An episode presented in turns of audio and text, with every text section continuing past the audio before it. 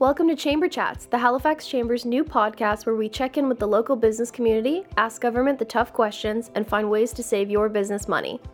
For the foreseeable future, we're focusing on COVID 19 and the economic impact we're facing, along with available resources and tales of resiliency. Coming to you from Halifax, Nova Scotia, Canada.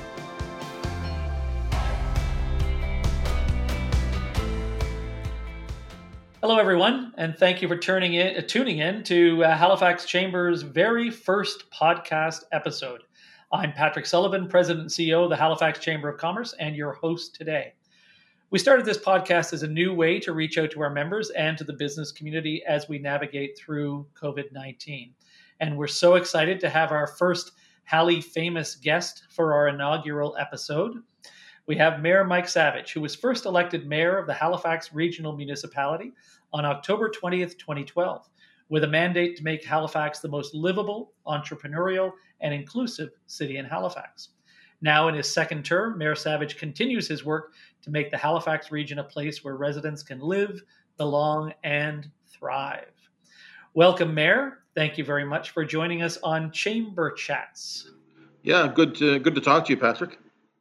Yeah, no, it's great to great to talk to you. I, I think we're talking an awful lot lately, though, aren't we? We are, and I think you know the work that you've done, that you've led with the chamber uh, since this COVID really um, came upon us. Uh, you've been having these these calls. You've been bringing people in, bringing in information, all the orders of government and business, labor, not-for-profit organizations, and uh, I think it's provided a real service not only to your membership but to governments who are trying to react to this. So it's it's really good work. No, that's great. Well, thank you. Yes, I, I think sometimes on the call, I, I seem to get a sense that sometimes you're trying to give some messaging as well to other levels of government.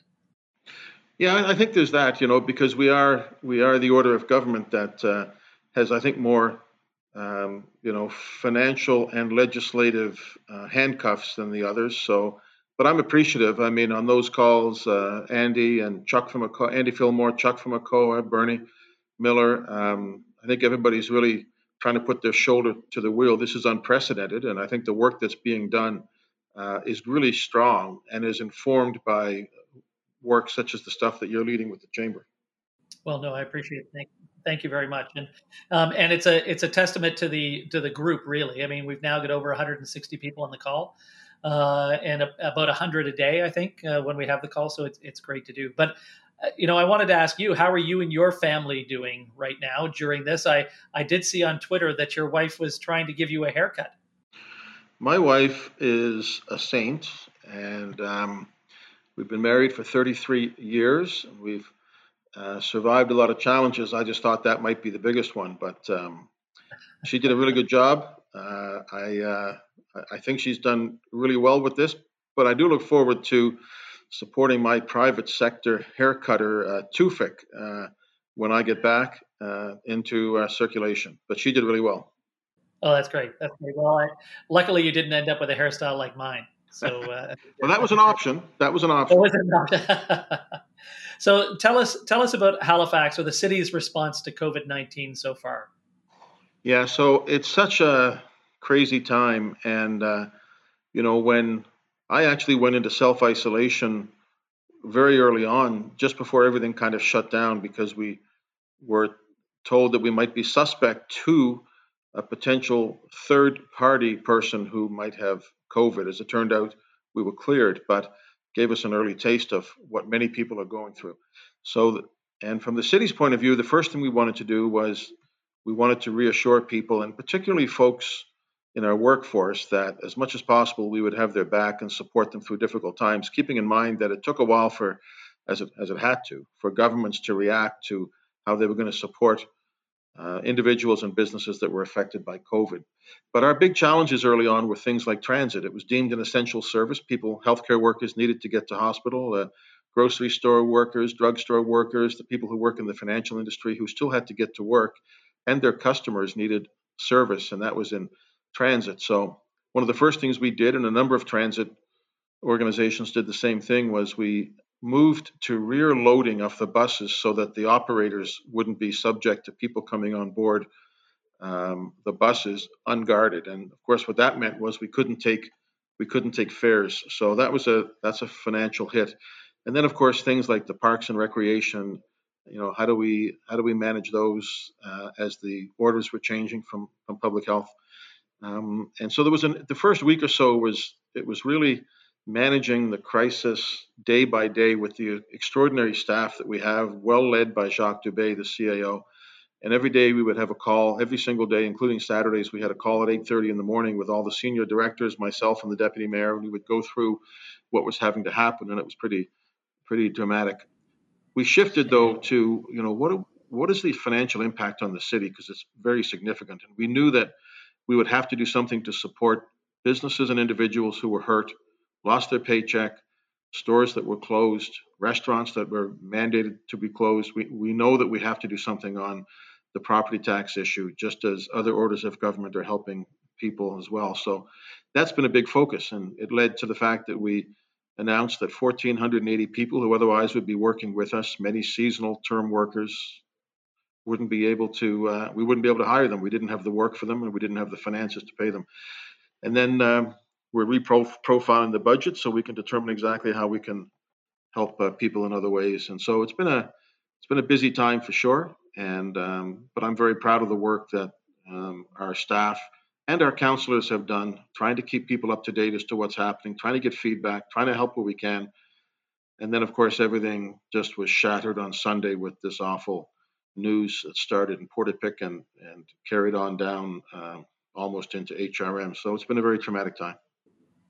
Yeah, yeah, and, and I know you share as I do, I suppose the um, you know the feelings of loss um, that uh, that I think all Nova Scotians are feeling right now with the uh, uh, the activities over the weekend and, and so many wonderful people um, taken so early. Uh, you know, it, it, I, I, hesitate to call it a tragedy myself. I mean, it's it's just because it was uh, you know an individual. Um, you know those those folks should be here with us today. So anyway a terrible terrible terrible story. Yeah um, awful you know, and I, I wanted to pick on some, pick up on something you said uh, a moment ago. I mean, you talked about transit, you talked about transit being an essential service, but there's been a real change, I think, um, and not only in Halifax, but but across the country, uh, where folks that you know we may not have thought that they were an essential service, um, and that's folks like transit transit drivers, it's folks like grocery store workers, um, it's uh, you know it's farmers. Um, it's so many people now that we realize are essential to our economy um, essential to the to the Halifax economy. Um, you know, I, is that something that you you foresaw at any point? I, th- I think you're quite correct that you know we think of essential service in terms of those traditional essential services, things like fire and police, and um, you know we recognized early on that transit was going to be an essential service and even before it was deemed as such, we knew that we had to take extraordinary measures to keep it going. Even in areas that were real hotspots, you know, like New York City and places, they needed to keep the transit going, or else the healthcare system could fundamentally break down. And uh, so many people, you're, I think you're right on the money that a lot of people we don't normally think of as essential. The the cashier at Sobeys or Superstore, um, uh, and at you know the the pharmacies. Um, they're coming yeah. to work, and I do think that Sobeys and Superstore have stepped up to assist their employees through this difficult time. Um, but you know, they're standing there, they're they're dealing with people, um, you know, dozens or hundreds of times uh, a day, doing work that um, puts them in in uh, um, you know could potentially put them in danger as well. Not to mention the healthcare workers and the home care people and the seniors, uh, residents, folks. So there's a lot of people right now that are doing work that um, we would have traditionally taken for granted, and I we certainly aren't now, and I hope we don't in the future. Right. Has council had to be very specific at all about capital projects and what may be delayed in the uh, in the future? Yeah, so we're reprofiling our budget. The budget was going to be passed on March 26th. I think it was the first council meeting that we had to uh, uh, cancel. Um, we had a good budget with a good number of capital projects. We um, are going ahead with some of them. So some of the stuff that we're working with the province, for example, on the uh, we have a role to play in the um, in the uh, new hospital where we've been working with the province and trying to identify the parking and the heating plant for the new hospital. That's a big construction project. We worked out an arrangement where with the province that we can both accept. Um, there's a big project on the Windsor Street interchange that we want to get a get get on with. These are projects that are funded, that uh, are highly leveraged by other orders of government, and so they make sense. And it's work that can be done under the provincial order, state of emergency order. So we're trying to identify those projects, and and then um, there will no doubt be some projects that we're going to have to look at and say that's something that may have to wait in light of the fact that you know, we're going to be tens of millions, if not hundreds of millions of dollars uh, in the hole once we figure out the whole tax deferral uh, piece. So, uh, yeah, we have to look at every single priority that was in our existing budget and determine whether it's still the priority right now. Yeah. I mean, Halifax has seen so much growth um, in the last number of years from big investments, real estate development. We continue to see, you know, real investment, immigration, population retention. I mean, we were on a pretty good track coming into 2020.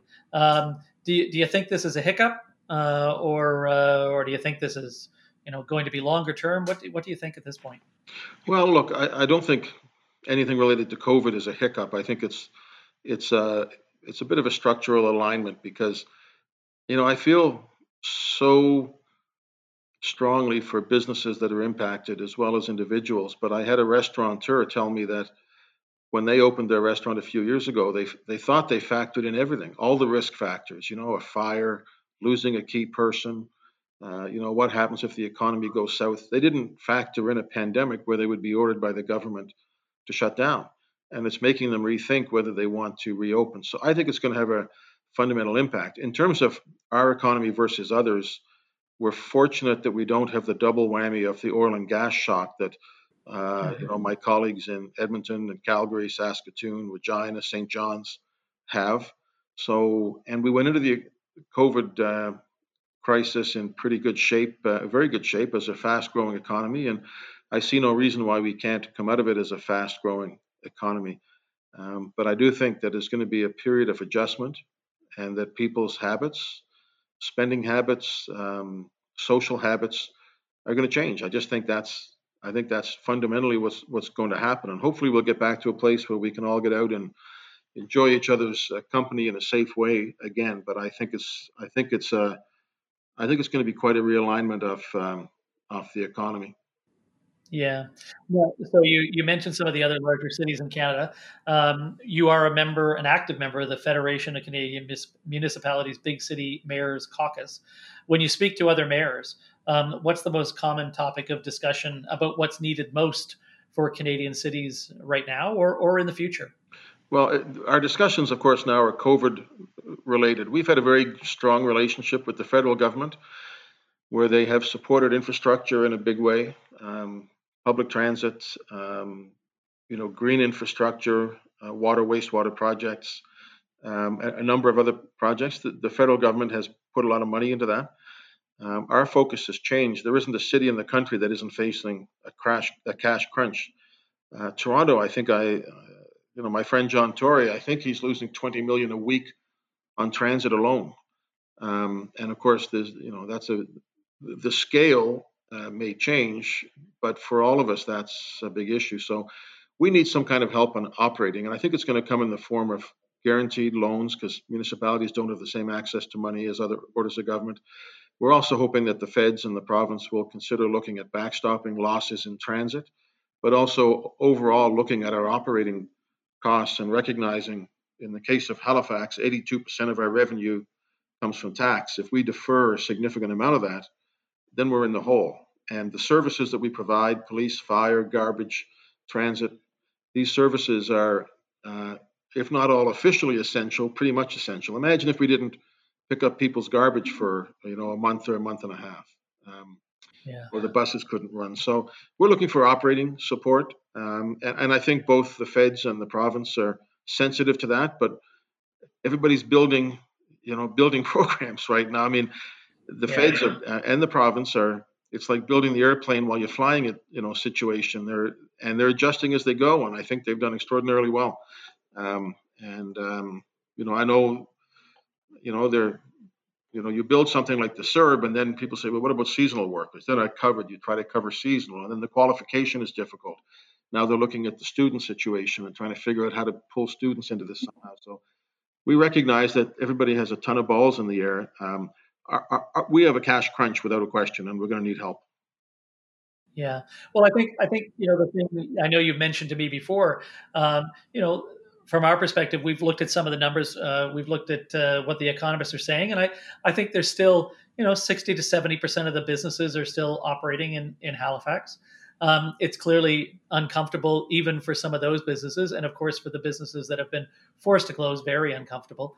Uh, but you know, if someone is still getting a paycheck, I think you know it's it's incumbent on them to pay their taxes for the services that they uh, that they receive um, as they if you know if they can if they're still working i think it's important to pay those taxes to ensure that the city doesn't have to make you know some of the choices that I, that i'm sure you're uh, sure you're considering to be to be a little more positive i'm going to try and get a little more positive now um, you know we've heard some great news stories about local businesses who've pivoted their offerings to adapt to this new reality compass distillers who slowed down their world famous gin, gin production to make uh, hand sanitizer. Have you heard any stories from other businesses that that uh, that are having a you know a positive impact uh, that you'd like to share? Well, yeah, I don't have the right in front of me, but the the um, the company from the Eastern Shore that Councillor Hendsbee was very supportive of that is making protective uh, equipment, and I think they're doing it now out of a school in Dartmouth, which is empty. Yeah, yeah, um, yeah and that's an extraordinary uh, project. I've I've been talking in the last couple of days in anticipation of some discussions I've had with the Prime Minister's office about students and, and the academic institutions and some of the great work that's happening at, at Dalhousie, but also at St. Mary's and other places. Uh, even you know looking at vaccine work uh, and also looking at how do we uh, uh, how do we learn from other jurisdictions and how do we get more PPP more PPE out the door. So there's all kinds of um, you know supportive things that are happening, and I got to mention organizations like uh, United Way, Sara Napier, the Atlantic Compassion Fund that started with Atlantic Business Interiors, and Emera's put big money into it, and I've talked to other organizations that are going to contribute. And then individually, something like the canteen in Dartmouth, who have set up a community kitchen. The Prime Minister mentioned earlier this week, or perhaps last week. I think it was this week. Yeah. Um, people are just pitching in and trying to help um, wherever they can, and it's pretty. Um, it, it's very heartwarming. I do think that that is representative of who we are as a people, and um, it does bring a little bit of light in a in a bit of a gloomy time. Yeah, absolutely. Um, so Halifax is generally so alive with tourists in the summer, walking along the waterfront, um, stopping in the restaurants or eating on the uh, on the patios the tourism industry is inevitably feeling a, a, significant impact or will feel a significant impact. Do you know if there are any discussions to kind of mitigate this uh, this loss at this point? Yeah, I think um, you know when you there are people who have slowed down, there are people who have taken pay cuts, there are people that have laid people off, and then there are industries that have basically been shut down. And um, if you look at this time of year and what it means in the hospitality industry, the decks should be opening now. Uh, people should be out and about with other people, enjoying each other's company, having a drink, um, having dinner. And none of that is uh, able to happen now. So we have to provide support. I think that um, one of the ways I see is perhaps being helpful is through our business improvement districts who have been active in your group. And, uh, you know, I rely on them for a lot of ideas. Um, and how to oh, you know stimulate activity in their areas. So I certainly think uh, that the buy local piece is going to be very important because it's it's hard to see people jumping on cruise ships in a hurry. It's hard to see people going on planes in the near term. Um, it's going to rely on us uh, helping out those industries that are going to need our support, and um, I think that's that, you know, that's where a lot of it's going to come from. It's tough for us. Imagine it. Imagine if if PEI didn't have a summer season. I mean, imagine the impact that that's going to have on any office that are hotspots for tourism. So, I think that's an area where you're going to where we are going to see as we start to look at how we reopen the economy. That's an area that's going to need a lot of help. Yeah, no, I think you're absolutely right. I think that the, certainly the concept of buy local is uh, is going to be so important. Uh, you know, I've done a number of interviews lately, and and uh, you know, my comment is I'm certainly willing to go to a restaurant a few times a week. You know, once I can. Happy to do takeout now, but happy to go to those restaurants when I can. Happy to spend my you know extra time in craft breweries and wineries. across the province uh, to do what I can to sort of build the uh, build the industry back up uh, right. for sure. But we all need to do that. We all need to step up. Yep. Um, you know, we're we're kind of in that crisis mode right now, dealing with new information um, every single day. Uh, but when the time comes, we'll need to work together to get back Halifax back on its feet. How how do you think we reopen Halifax? Well, I think you know the, the first thing is that we have to be guided by public health. We there is no option other than to um, take our direction from the people who are managing this crisis uh, for us. So I think we have to deal with that. There is no question that people are are have an appetite, and that will increase over the next weeks to get back to some degree of what they call normalcy. And I'm sure that it'll be gradual. So uh, I'm in my own mind, I'm thinking about the reverse of how we got into this. People forget how recently all this came upon us. Um, I was talking with Sara Napier about the different stage of mind, the fundraiser for mental health, which seems like a long time ago, but I think it's only six or seven weeks ago. And at that point in time, yeah. and I was the MC and I was bumping elbows with people. I wouldn't shake hands, and people thought that was an overreaction. Um, we've gotten into this in stages. So at first, people were told, you know, no large gatherings, nothing more than 150. That went down to 50. And at that point in time, you know, bars and restaurants were wondering, you know, can we even survive this? And then, of course, we went down to five. So I expect, and I'm not, I don't have inside information. I mean, I've had some general conversations with with uh, Premier McNeil um, as he's turning his head to this. My my sense is we'll do it gradually. That we will let people get back uh, to work. That we hopefully will let people get out into the uh, parks and trails and uh, continue to use social distancing as much as possible. And then the restaurants and bars, I, I would I would guess, might be open at some percentage of capacity as we ease back into this. And today, the news on TV this morning was that there may be a second or third wave yet to come on COVID. So I don't think that we're going to, uh, we're not going to just jump back into party mode. And one of the sad things, Patrick, is one of the things I would look forward to coming out of COVID would be things like the Halifax Wanderers, um, right. who had such a great first year, but uh, I don't think they're not going to have a second year right now. And uh, so we need to try to make sure that we do what we can do to support things like the Wanderers, the Thunderbirds, the Mooseheads, the Hurricanes, those things that normally bring us to, together in big numbers, but that's not likely part of it for the future. So I expect it'll be a gradual reopening, and um, people will dip their toe back in, both from what the government will allow and also from what people will accept. Yeah, no, I think you're absolutely. I think I think masks will probably be a part of that too. Yeah. Um, as we uh, as we get back into this, I mean that certainly seems to be what they're doing in, in some of the U.S. states, um, like New York, uh, where they're uh, where they're mandating masks at this yeah. point. So let me get on to the most important question of the day: Will the 2020 municipal election be postponed? That's a good question. I don't know. That's not. Uh, I don't really think that, that's not my decision. It's not something that I really feel like I should opine on, other than to say that I think the the reason to post. I'm hoping that I'm hoping that we're back to uh, um, some kind of what we might refer to as normalcy in advance of that. The question is, does it allow non-incumbents the opportunity to campaign? Um, it seems unlikely that people are going to be knocking door to door this summer. It seems unlikely that people are going to want people in their house to talk about things this summer, and um, that that's really the question. We bought in campaign finance reform. We have that in play for the first time this year, and that was to even the playing field between incumbents and non-incumbents. And um, you know, I think if the provincial government determines that we can we can have a good, fair campaign, um, we'll go ahead with the election. If not, then they they may have to take some other options. I don't know if the Nova Scotia Federation of Municipalities would weigh in on that. Um, it's not really something that I uh, that I want to take a position on. Um, I, there's good arguments on both sides, I suppose. We need to see how quickly we get back to normal. Yeah, absolutely. There, there was electronic voting, I think, in some elections recently, wasn't there? Or, or is there electronic voting? There is, isn't there? Yeah, we have about two thirds of people vote electronically now. So we have the mechanism to do a vote. That's not a problem. The question is, is it fair to people who are entering politics for the first time who don't have the um, established profile of incumbent politicians? Is it fair to people like that uh, if they don't have the opportunity to get out and campaign normally? I think that's the big question. Right. Yeah, absolutely.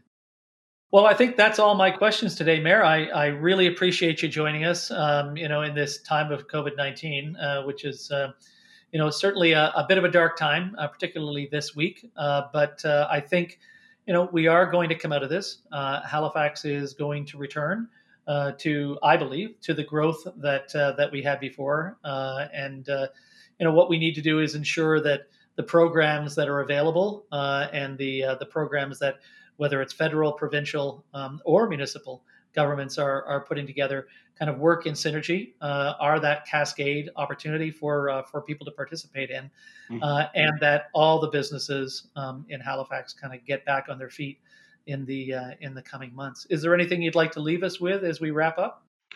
Just that I think one of the lessons of this whole thing should be that we don't take things for granted like the ability to have Easter dinner with our kids.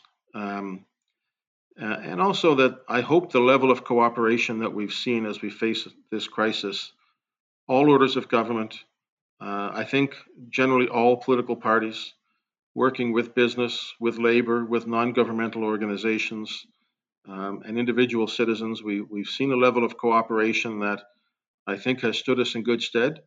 And uh, I hope that that continues. And I fully agree with you that we had a strong economy going into COVID 19, and uh, we're going to do everything we can, all of us together, to make sure that continues uh, post COVID.